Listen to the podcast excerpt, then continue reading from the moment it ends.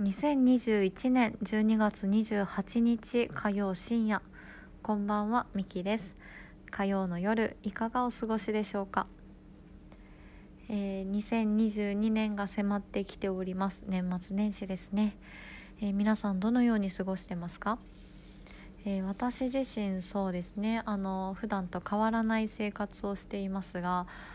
来週は少し番組をお休みさせていただいて少しゆっくりしようかなと思っています、えー、今日のお話なんですけどもあのすごくゆったり話しております。普段よりもより一層ゆっくり話しておりますので、まあ、ぜひこたつだったりとかあのそうですねあったかいお部屋でゆるゆる聞いていただけたらなと思っております、えー、それでは今日も始めていきます。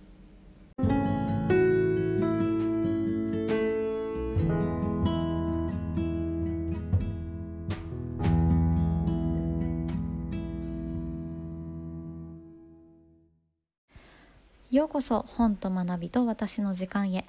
この番組は私ミキが本の世界で気づいたこと日常で気づいたことをゆるゆるとお話ししている番組です。田舎暮らしの30代 OL が鳥のさえずり虫の声時には海の波音をバックにお話をしています。今日もゆっくりと皆さんと素敵な時間を過ごせたらと思いますのでどうぞよろしくお願いします。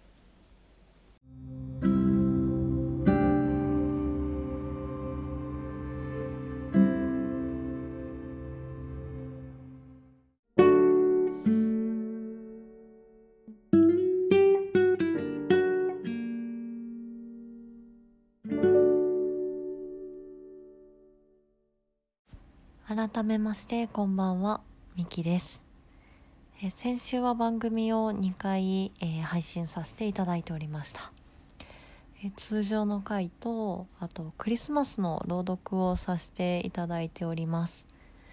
え朗読は久しぶりだったんですがまあでもやっぱり楽しいですね。うん。記憶を少しこうなんでしょう思い出してみたんですけど私あの小学校3年生の学校の先生が、まあ、とっても面白い先生で、まあ、何かしこうギャグを言ったり面白い話をしてくれたり、まあ、大好きな先生だったんですが、まあ、国語の授業の時に、うん、皆さんもこうなんだろう音読あったと思うんです授業の中で。でえーとまあ、1人ずつこう丸まで読んででまた丸まで読んでっていうことをしていたんですけど、えー、その時にあの授業で取り扱っている、えー、物語の、まあ、お話をその日噛まずに読んだら宿題音読の宿題がなくなっていたんですね。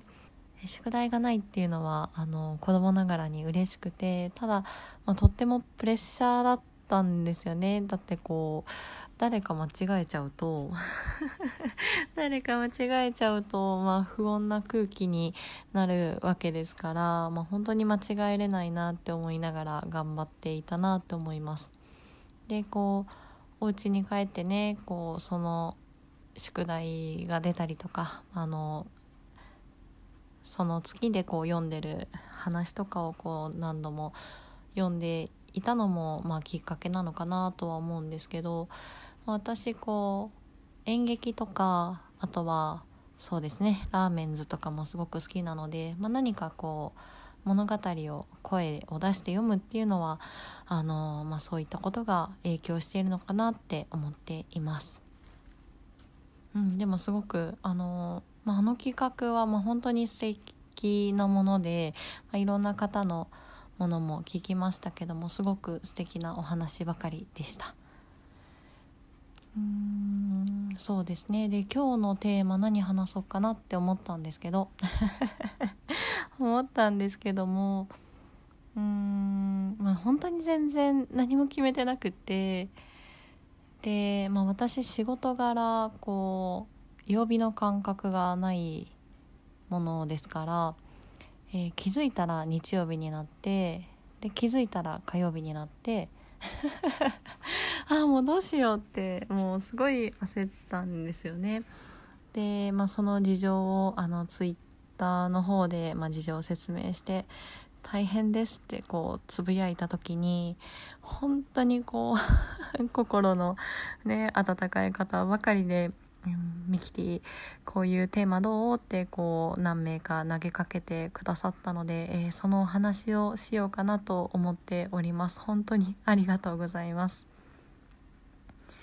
えー、っとそうですね、まあ、早速お話をさせていただけたらなと思うんですが、えー、ラジオネーム、えー、マクマクマンさんからいただきました。えマクマクマンさんはあのポッドキャストをされていて「大ートーク」という、えー、タイトルなんですが、えー、お兄さん2人がねこう楽しそうに話しているのが、まあ、私も好きで、えー、よく聞かせていただいている番組です。えー、ツイッターのあのスペースでもよくお話をあのさせていただいていてもう本当に、え、今年は仲良くさせていただいたなと思います。でマクマクマンさんからいただいたのが、えー、大変、えー、2021年の振り返りはどうでしょうか？定番すぎますかね？といただいております、ね、マクマクマンさんありがとうございます。えー、そうですね。大変だったんです。テーマがないって大変だったんですけど。そうだな。あの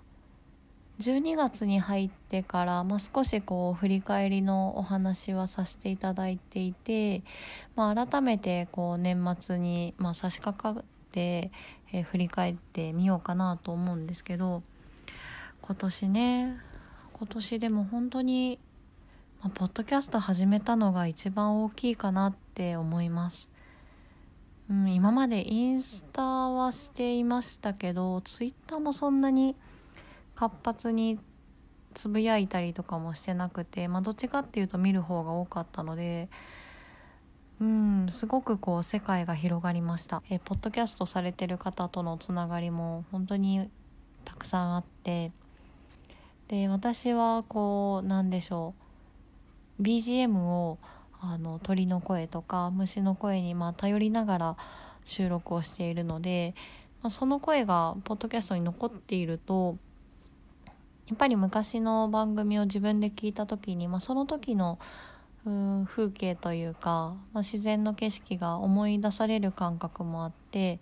まあ、なんだかあのいい思い出の残し方をしているなとこう我ながら感じております。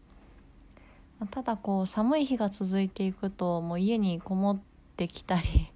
しているので、まあ、BGM がない日もあの中にはあるなって感じております。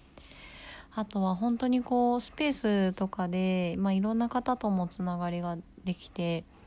で今までだったらこんなに、えー、いろんな土地に住んでる方とかうん何でしょう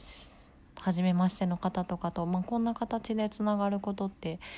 まあ、本当になかったので、まあ、すごく嬉しいばかりですし本当に皆さんあったかい方ばかりで。うん、感謝の気持ちでいっぱいです。ありがとうございます。いや本当に2022年が楽しみですね。えー、マクマクマンさんありがとうございます。えー、さてさて続いて、えー、フレパさんからもいただいております、えー、フレパさんもあのポッドキャストをされていてあさっての方向というあのポッドキャストの名前でされております。えー、なめさんと一緒にこうお二人で話されているんですがもう本当に面白くって YouTube でも配信はされているんですけど、えー、私も、まあ、よく聞いてます。あの、まあ、作業中だったりとかあとは移動中に聞くことが多いんですけども、まあ、お二人のね 話がすごく面白くてマスク越しに私絶対ニヤニヤしてるの周りにバレちゃってるなっていうぐらいあの楽しく聞かせていただいております。はい、えー、フレパさんからいただいたコメントです、えー、最近映画見に行かれたみたいなんで映画館の話はどうですか？どの辺に座りたいですか？一人がいいですか？一人じゃないとしたら途中で話しかけられるのは見終わった後話すのは同じ映画何回も見に行きますか？ポップコーン買いますか？とたくさんいただきました。フレパさんありがとうございます。あのまあね少しこうフレパさんとあのこういった話をしてたので、まあ、これはフレパさんのネタだとは思ってるんですけど それにしても多いな。ありがとうございます、えー、とてもありがたいテーマです。嬉しかったです。ありがとうございます。えー、そうなんですよね。最近あの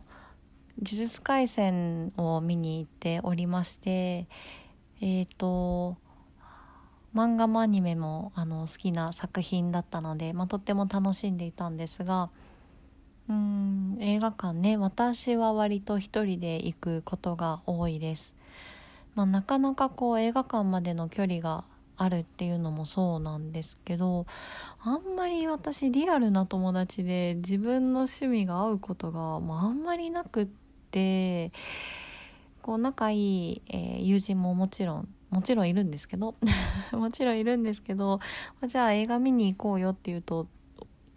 タイトルが全然合わないんですよね。でやっぱりこうどっちかの見たい作品で見に行くとあのすごい気になっちゃうんです。あの面白私が選んだけど私だけ楽しんでないかなとかすごい気になっちゃうことがあるので割と一人で、まあ、見たいものは見に行くってなっているかなと思います。うん。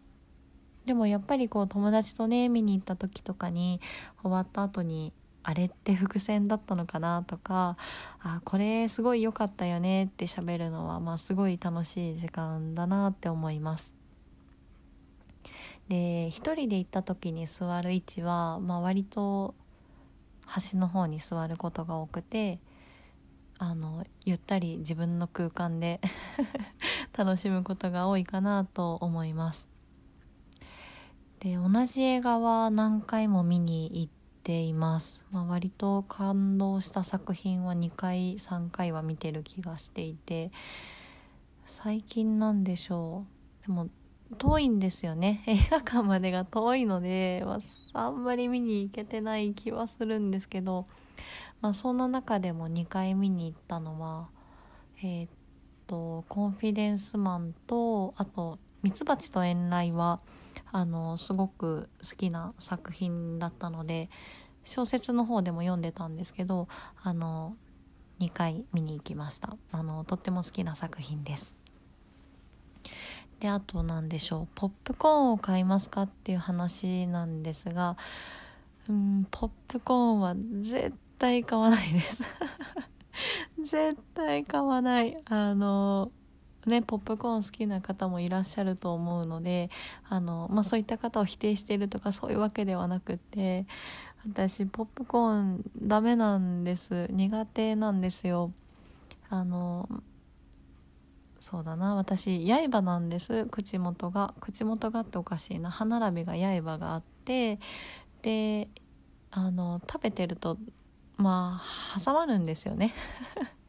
本当にそれがねあの全然映画に集中できないので、まあ、ポップコーンは、うん、食べないです。あとは私の苦手な食べ物の中に、えー、割と何でも食べる方なんですが、まあ、唯一食べれないのがメロンパンとモナカなんですよ。もうどうしても苦手で。あのまあうんあの 上顎にくっつくからっていう本当にしょうもない理由であの嫌いな枠に彼らを入れてしまって申し訳ないんですがでもダメなんです。食べた時にこう上顎だったりとかあとは唇のところにこう挟まってもごもごする感じがあんまり好きじゃないので そうなんですよね。こう固く茹でた卵もちょっと苦手なんです。あの口の中の水分を取られる感じがして。ね多分そんなつもりは彼らにはないと思うんですがどうしてもあの避けているかなと思っています。まあそういったこともあってポップコーンは絶対買わない。買わないです。そうだな。あとはまあうん私も割とその、まあ、何かこう手元で作業したりとかちょっとこう体を動かしたりすると、まあ、すごくそっちに意識がいってしまいがちなのであの映画に集中したいっていうところから、うんまあ、何か食べたりっていうのはしないかなと思います。えー、フレバさん たくさんあのありがとうございます本当にあの助かりましたレースとかでもすごく仲良くしていただいておりますので今年は本当にお世話になりました。また来年も、えー、仲良くしていただけたら嬉しいです。ありがとうございます。えー、最後に、えー、シュウさんからもいただきました、えー、シュウさんもポッドキャストされていて、えー、シュウの話すラジオというものをされております、え、私の番組もあの7月から聞いてくださっている方で、えー、同じ田舎暮らしでで割とこうね ゆったりあのお互い話すタイプなので勝手に私はあの親近感を持っております。えー、シュウさんの番組もあのゆったり、えー、心地よく聞けるお話なので、まあ、ぜひ聞いていただけたらなと思うんですけど、えー、シュウさんからいただいたコメントが「えー、ミキティにとってポッドキャストとは?」といただいております。えー、シュウさんとてもいいテーマありがとうございます。えー、私にとってポッドキャストとはうんでもあの配信者側とあとリスナー側とあると思うんですがえっ、ー、とリスナー側で言うとうんなんでしょう本当にこう皆さんいろんなキャラクターというかいろんな趣旨、えー、いろんな、うん、番組をされているので。うん聞く側はすごく楽しいですよねあとは音声にも相性があるものですからやっぱりこの人の声あの聞いていたいなとかあこの人の喋り方好きだなとかうんそういった発見があるのも面白いなって思いますあとはまあ私がまあそんなにこうね知識がある方ではないのでこういろんな方のお話とかを聞いていると自分の中でも発見があって、まあ、とってもあの面白いなって思っています。えー、配信者側からするとそうですねあの配信者の方だとうん私にとってはすごく安心感がある場所かなって思っていますちょっとこう拙い話まあ今日 今日ずっと拙い話なんですけど、まあえーと、お話ししていきますね。えっ、とうんそうだなやっぱりこう自分の声だったりとか自分の話をこうしていて、まあ、何かこうこういうこと話したいなとかこういうこと面白かったなっていうのをアウトプットした時にうーんまあきちんと話せたりとかきちんとまとまった話ができるとやっぱりその分自分の中にもしっかり残る感覚があるのが、まあ、音声配信のいいところだなと思っていてでかつ、えー、自分の話している言葉を、まあ、耳から聞いてあ自分はこんなこと思ってるんだとかあとは、まあ、喋り方の癖だったりとかうん自分のうん